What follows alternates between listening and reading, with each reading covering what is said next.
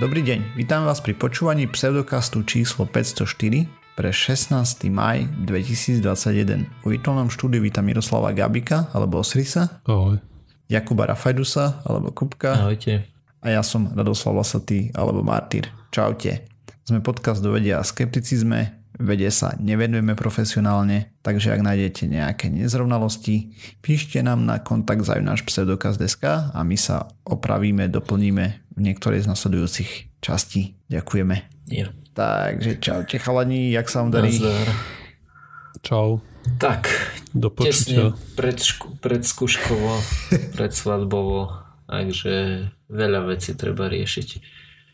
Mm, tak to máš veselé. Hej, no. hej, no. Hej. A, a najhoršie je, aspoň, aspoň viem, že ako základ, hej, ale aspoň viem, že kedy, kedy je tá svadba, ale ja napríklad absolútne netuším, že kedy končí semester, kedy začína skúškové, kedy sa končí skúškové a takéto, a, ak to nazvať, základné veci. Takže to mi Mm. celkom zhoršuje tú, tú možnú situáciu, ako sa pripravovať na, na Tak však si to zistí, či to teraz máte nejaké flexibilné. nie, nie, ono sa to dá zistiť samozrejme, akože www.uniza.sk akademický kalendár, len effort, chápeš? Úsilie, hej. Áno, áno. Sa ti nechce vynakladať na to, aby si pozrel, že tak. kedy sa máš pripravovať na skúšky, tak to je už veľmi biedne. Nie, nie, takto, A- ja sa budem pripravovať na skúšky vtedy, keď vypíšu termíny, hej, lebo akože zatiaľ by som vedel len odkedy dokedy, akože že tu niekde v tomto období sa skúšky môžu nachádzať. To, že kedy sa presne budú nachádzať, tak tie termíny vypíšu tí jednotliví vyučujúci, o tom mi, o tom mi ani tak nejde. Skôr len taký ten, eh, ako by som to povedal, ten hrubý prehľad o tom, že čo a kedy sa má približne diať. Hej, no. Jo, pekne, pekne. Tak, tak. No, ja, ja mám za posledný týždeň iba spánkový deficit, mám taký pocit. A bude už. A hej, a bude, bude, no.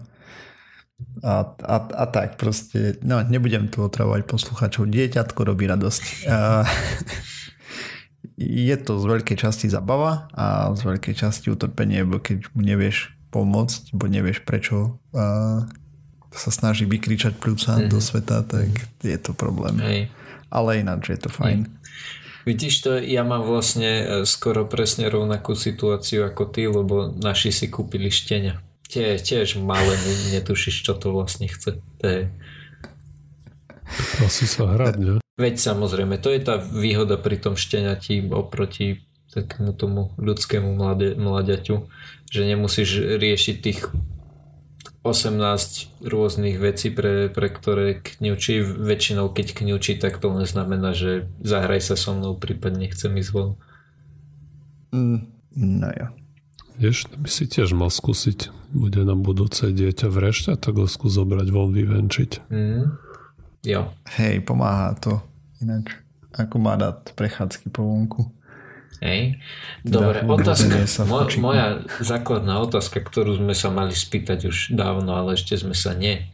Aký máte kočík? No, normálny. Takže, sorry. Čo? Ne, ne, netuším, čo sa pýtaš. Tak, tak no to tak poviem. kočíkov sú rôzne druhy, ale hlavne viem, že na takých tých e, mamičkovských fórach sa o tom vedú dlhé debaty a hlavne, že kočík môžeš mať od x do x plus 3000 eur viac menej. Hej, že, Ja ne, nebol nejaký extrémne drahý. Ti poviem, ako my sme vyberali kočík. Jednoducho. Prišiel som na ADAC, pozrel som si testy autosedačiek, ktoré dopadli najlepšie Mhm. a na ktoré máme peňažky a tým pádom to vajíčko sme kúpili a k tomu celú sadu zvyšnú. Á, hej. okej, to jasné. Mhm. znamená podvozok a tak ďalej. Takže Čiže to, je- je, to, jediné, to, to bol môj, Okej. môj postup. jediné čo, čo uh, mne pomôže teraz, keby že mi povieš, máš 4 alebo 3 kolesa. 4. Hej?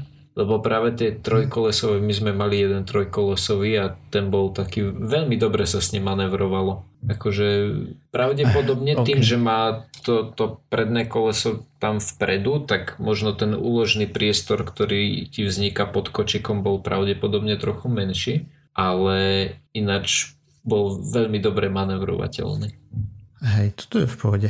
Dobre, poďme na nejaké veci ohľadom noviniek zo sveta vedí, skepticizmu a tak, lebo ja fakt neviem, koľko mám času jasne. na rozprávanie bez toho, aby bolo počuť uh, nejaké detské Dobre. zvuky tu. Tak to využíme a začne prvý, čo? Hej, takže najprv mám takú kratučku novinku, eh, lebo som tu rozprával o misii Osiris Rex, ktorá navštevovala asteroid Bennu. Keď si pamätáte, niekedy v októbri alebo tak, eh, tam tagovali, teda no, sa dotýkali toho asteroidu tým ramenom, ponorili sa hlboko, naložili kopec šutrov, eh, kamienkov a iného bordelu do návratovej kapsule, potom to tam uzavreli a tak. No a 7.4.2021 robila sonda posledný prelet okolo Benu a teda aj posledné detailné fotky vlastne z neho, už teraz sa bude iba vzdialovať a, a 10.5.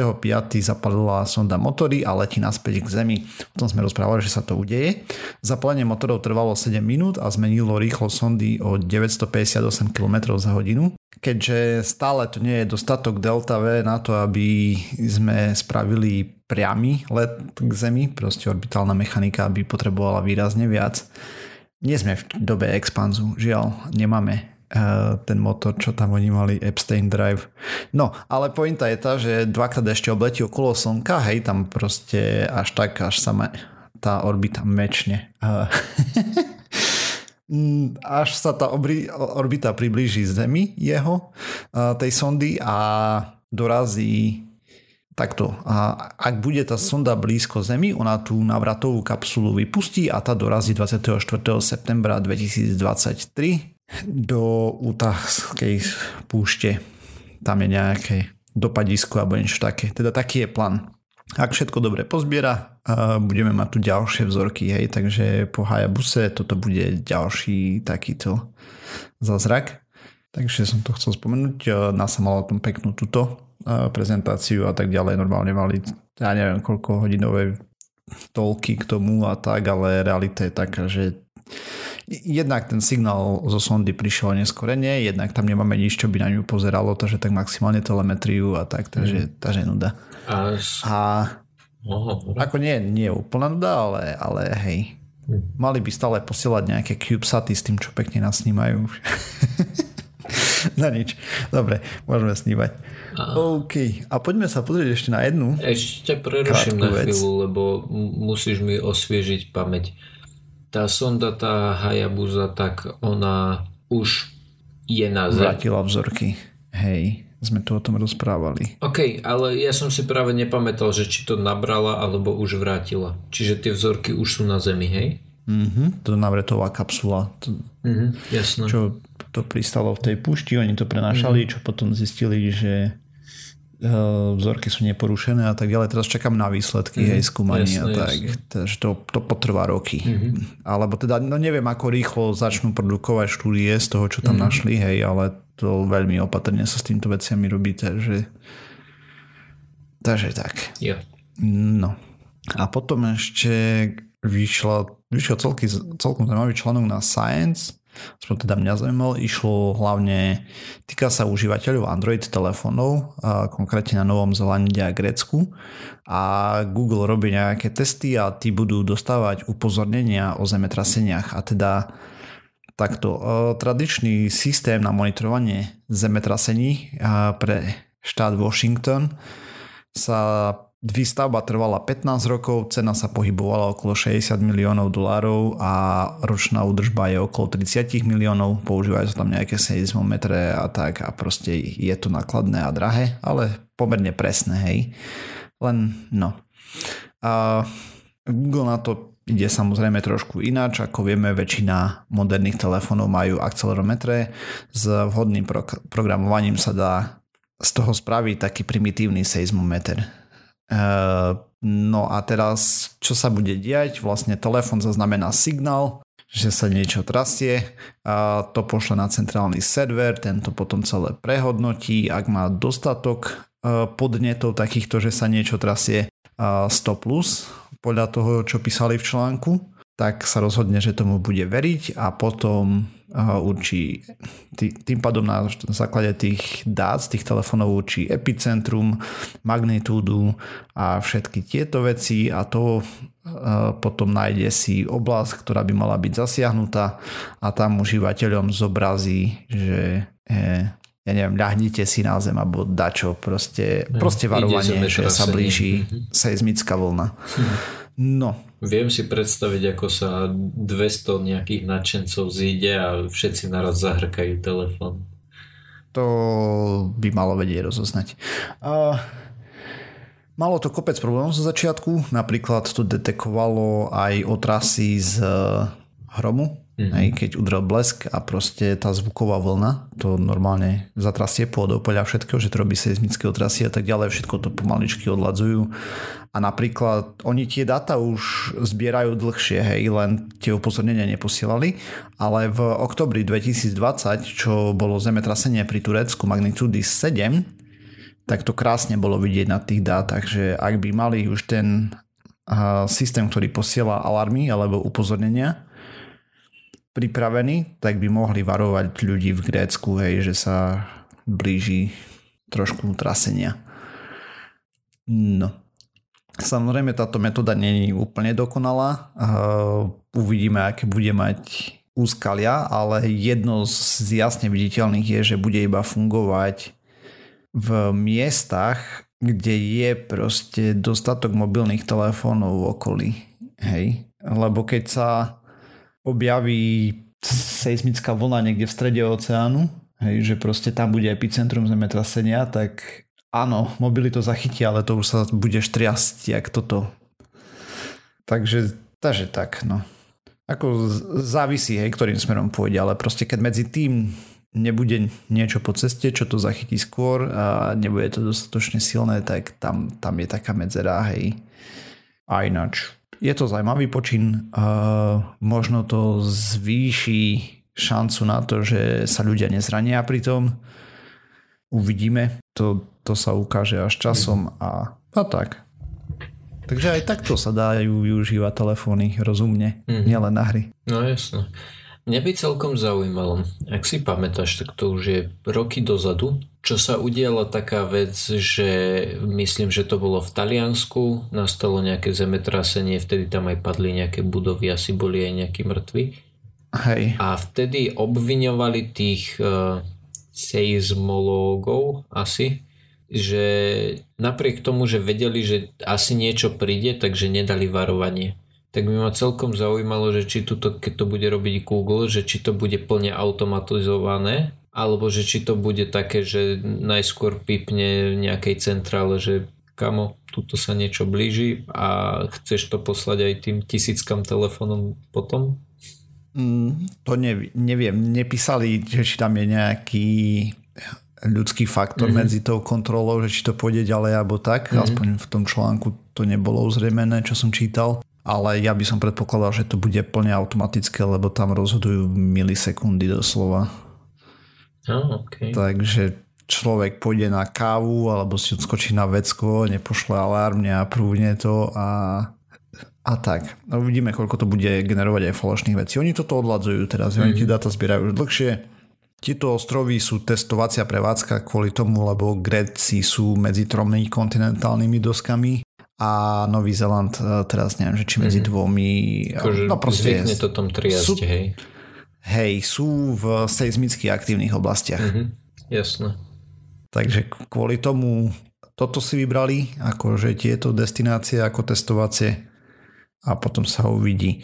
Len tak mimochodom to sledovanie tých zemetrasení a tak ďalej išlo s jedným updateom, s jednou aktualizáciou na Androidy. Takže tak. Aha, že ako už aj ja to tam asi mám, hej, že proste v nejakej Neviem, aktualizácii som, ktoré verzie to, to mali pušne. reálne Androidu, ale mm-hmm. asi hej. Jasno. Predpokladám, že čo najväčší mm-hmm. záber to mhm. malo. Hej. hej, hej. Si vezmi, že bude nejaké úplne devastačné a všetci ľudia, čo majú marshmallow a nižšie, tak proste umrú. Ach no, no ja, dobre. tak, takže tak. Ja. Dobre, tak poďme na niečo iné, ne? No, kľudne. Osiris, ja som si vôbec nevšimol, že o čom máš ty tému vlastne. Nevieš robiť hladké prechody? No, katastrofa. No, no.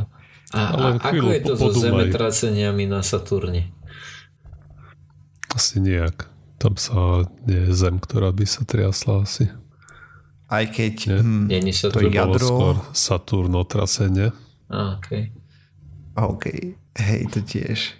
Badum. Ale to jadro by malo byť pevné, nie? V tom plynovom obri, tam ten plák a tak ďalej, tam no. není metalický tých, vodík. A pre tých, ktorí si doteraz neprečítali moju tému v dokumente, tak poviem, a, že chcem hovoriť o výskume, ktorý sa týka jadra Saturnu. Mm-hmm. No a tvoja otázka bola ešte raz? Že či tam není v jadre metalický vodík alebo niečo také. Ako vieš, že to je mm. tak stlačené, že to je až pevná látka. Nie, nie je metalický vodík náhodou v jadre Jupitera? No a čo je, je Saturno niečo horší? No, menší oveľa. Menší. Tým pádom Lebo... menší gravitačný tlak. Mm-hmm.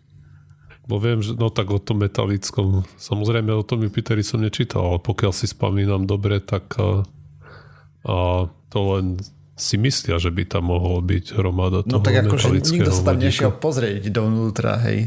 No nešiel, ale však do nedávna ani myslím, že nebolo jasné, či to môže vôbec existovať niečo také. Mm. Hej myslím, no. že len nedávno nemali sme tu aj o tom tému, že sa im podarilo nejakým experimentom lebo ja som o tom, o tom čítal už e, dosť dávno, o tom metalickom vodíku a vtedy to bolo v štádiu takom, že si len mysleli, že by to tam malo byť. No to v 2016 nejakom laboratóriu, nie? Toto. Uh, no pár molekúl vytvorili, áno. Mm, Aspoň okay. to Ale že, či to reálne spra- No nevieme. Presne si asi, pamätám, asi. kade som išiel, keď som počúval tú epizódu. OK.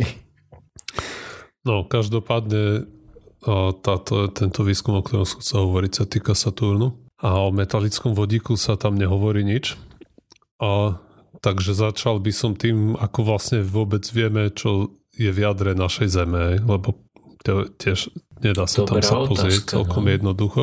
A, a vieme to, teda, no, nie my, ale vedci a múdrejší ľudia ako sme my. A na to vedia dojsť tak, že sledujú už tie zemetrasenia. Vidíš, tu je to pojítko s radovou témou. Mm.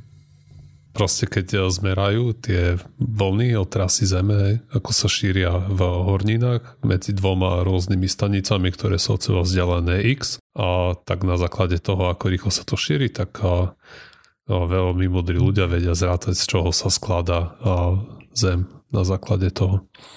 Hej, oni vedia aj zistiť, že či tam je niečo tekuté už alebo podobne, hej. Takže... Hej. No, tak to vedia, že tekuté železo tam je z toho, že máme magnetické pole. Lebo keby sa tam neprelievalo hore-dole to železo, tak by sme nemali, by tam nevznikala tá indukcia. A čo keď je tam len veľký magnet? Ha? Ha? No to je, áno, aj to je možné. No nie som si Ale istý, potom by lebo... ten zvyšok nesedel. Hej, pretože predsa keď máš permanentný magnet, a zohrieš ho na určitú teplotu, tak zničíš jeho magnetické vlastnosti. Ha? Ha? Hlúpe magnety.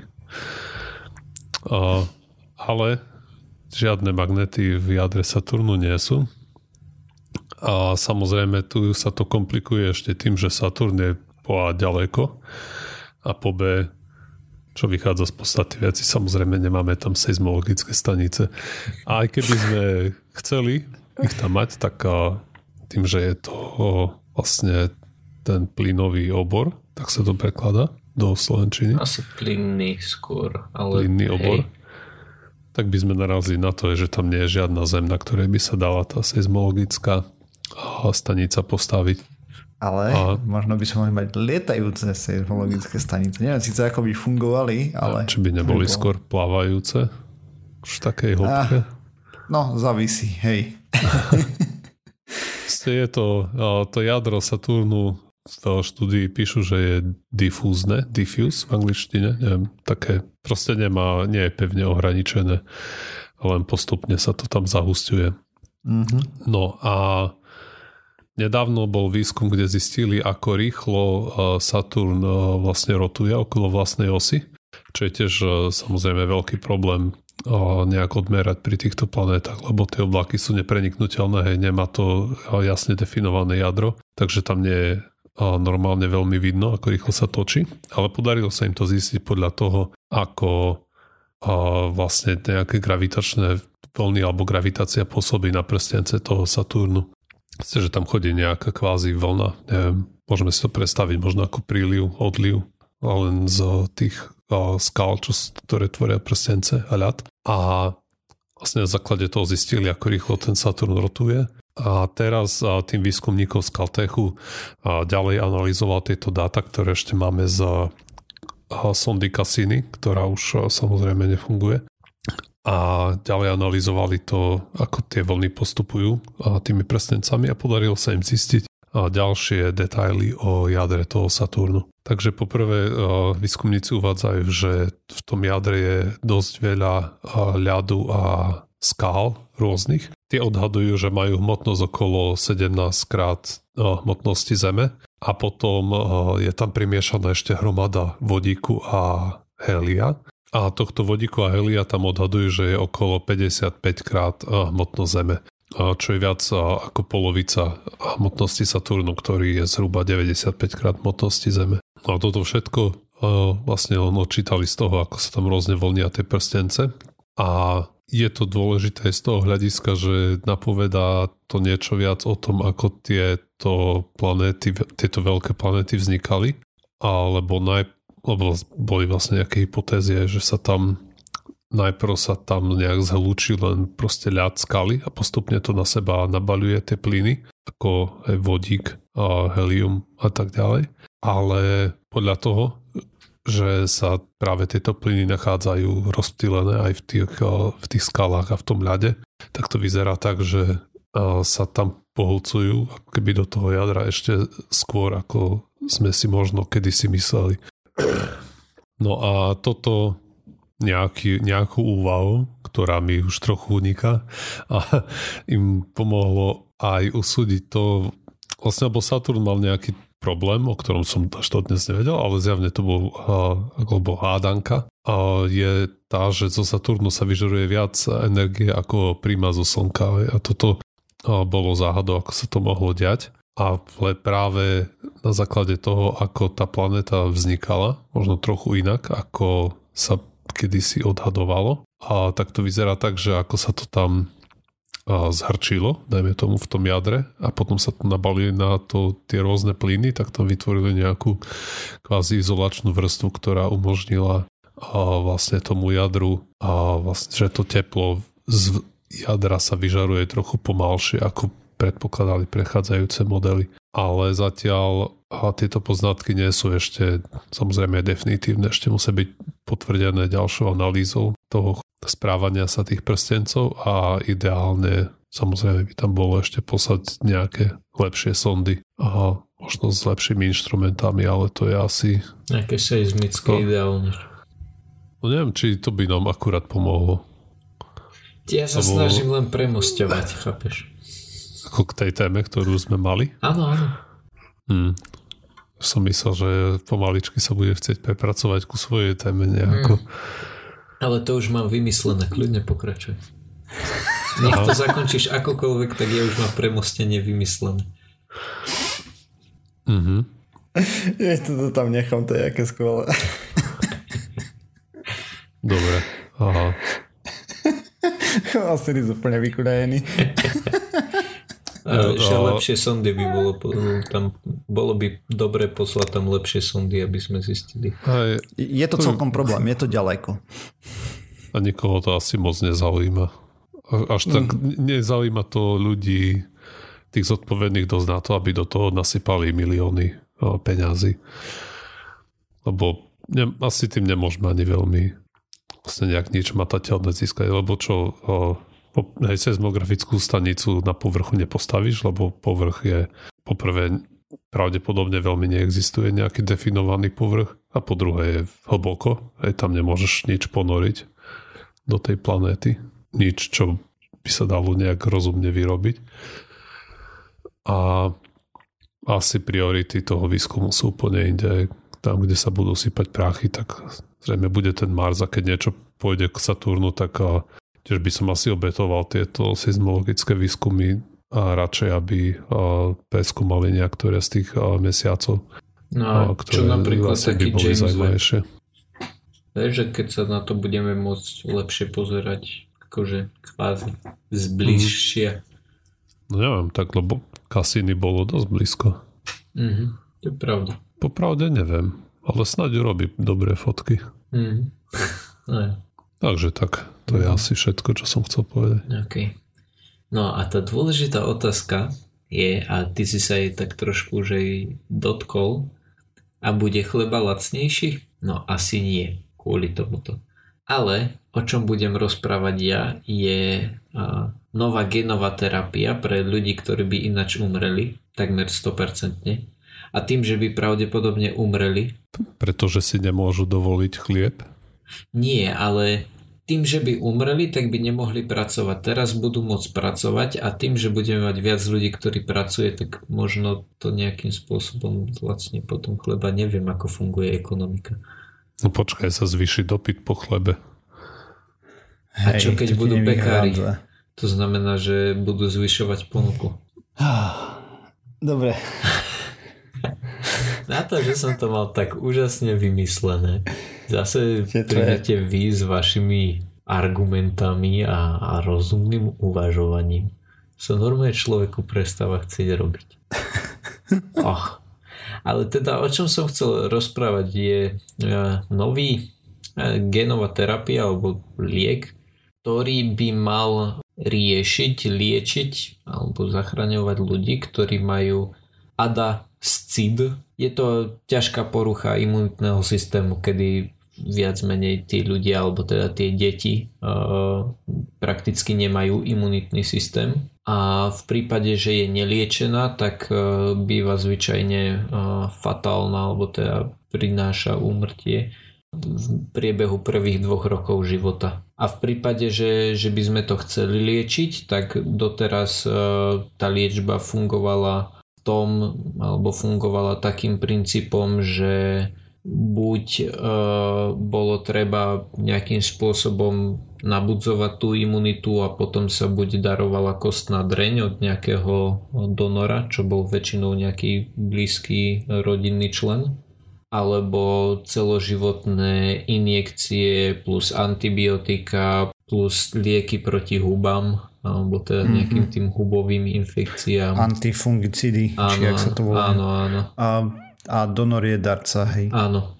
Aha. Či donor je aj slovenské slovo? Nejaké ja, si, ja si myslím, že OK, dobre. Ja som bol v tom, že je to aj slovenské, ale áno, akože darca kostnej drene. A, ale teda popri týchto injekciách ďalšie infúzie, napríklad imunoglobulínov a, a tak. Je to, je to dlhodobé a je to drahé. No uh-huh. a čo sa podarilo výskumníkom teraz, respektíve čo sa im podarilo už dávnejšie, ak si dobre spomínam, tak to bolo od roku 2008, alebo teda, že ten výskum prebiehal medzi 2012 až 2017 tak e, skúšali prakticky niečo podobné, ako máme my momentálne v, vo vakcínach proti COVID-19 a síce, že nejakým a, a použili teda nejaký vírus ako vektor na úpravu e, buniek a pomocou toho dosiahli niečo a mali nejaké výsledky. Teraz si ale povedali, že vyskúšajú niečo iné, niečo nové a síce používajú e, nejaký lentivírus.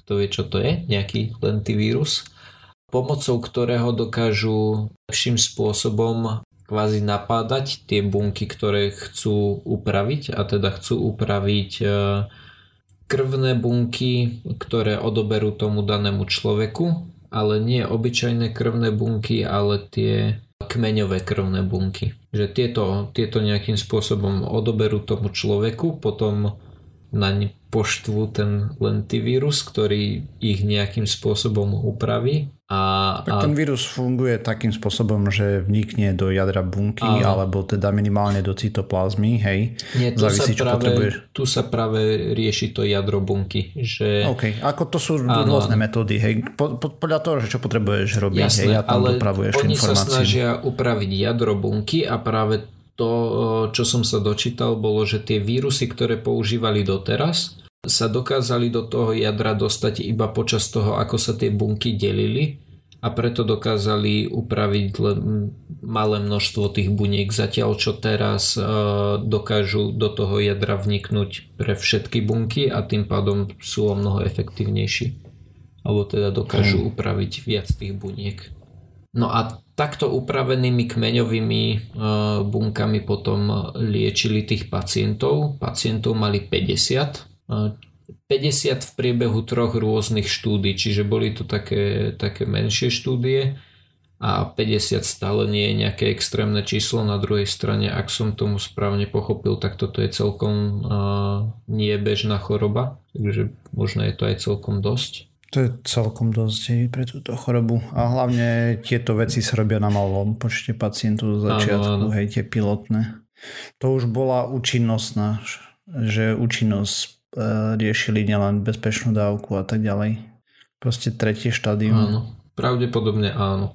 Neviem, či to hovoríš akože, že vieš, alebo že... Nie, to sa pýtam. A neviem, či to bolo. Neviem, neviem ti to takto, takto z hlavy povedať. Mm ale je to dosť možné, aj keď e, takto. Toto sú výsledky e, z predchádzajúcich troch štúdí. To znamená, že, hej, že tých 50 ľudí alebo 50 detí, 50 pacientov e, bolo dohromady v troch predchádzajúcich štúdiách. Čiže je možné, že, že je to už po tej tretej fáze ale teda výsledky sú také, že úspešne sa im podarilo e, preliečiť 48 z 50 detí. Čiže vyzerá to celkom, celkom fajn, nadejne a účinne. A to je masakér. Dokonca ešte spomínali, že uh, testovali uh, u nejakého menšieho počtu možnosť zmrazenia tých kmeňových buniek a, a tam to tiež e, prebehlo bez problémov. A tým pádom e, čo to môže priniesť je to, že nejakým spôsobom lokálne hej, že v Košiciach by ti odobrali kmeňové bunky, poslali by ich zamrazené niekde do, do USA tam by ich upravili a potom by ich poslali nazad zase u teba doma a, alebo teda v tvojej lokálnej nemocnici môžu ten liek potom aplikovať, že nemusia pacienti kvôli tomu cestovať cez pol sveta.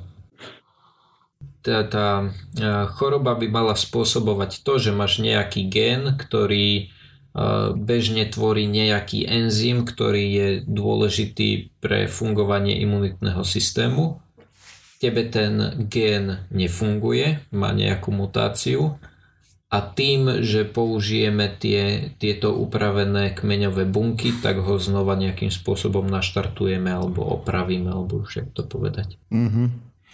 Čiže jej, hádam to bude fungovať tak vyzeralo hej. zatiaľ, že celkom áno, slušne. Ako... Ešte mohli zistiť, že prečo tým dvom to nezabralo, mm-hmm. hej? hej, hej. Že či zli, zlyhalo, zlyhal vektor alebo podobne, ten vírus, že sa nedostal do jadra bunky. Alebo... Niečo mi hovorí, že pracujú na tom.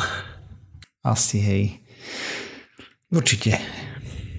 Dobre, takže týmto sme sa dopracovali na záver tejto časti. Pseudokastu ďalšia znova o týždeň. Nájsť nás môžete na www.pseudokast.sk Písať nám môžete na kontakt zavináš pseudokaz.sk Okrem toho sme na sociálnych sieťach, Facebooku, Twitteri, sme aj na YouTube, na iTunes, na Spotify a všetkých možných a nemožných podcastových agregátoch. Ak nás chcete podporiť, píšte nám recenzie, lajkujte, zdieľajte a tak. Ďakujeme. Čaute. Čau. Ahojte.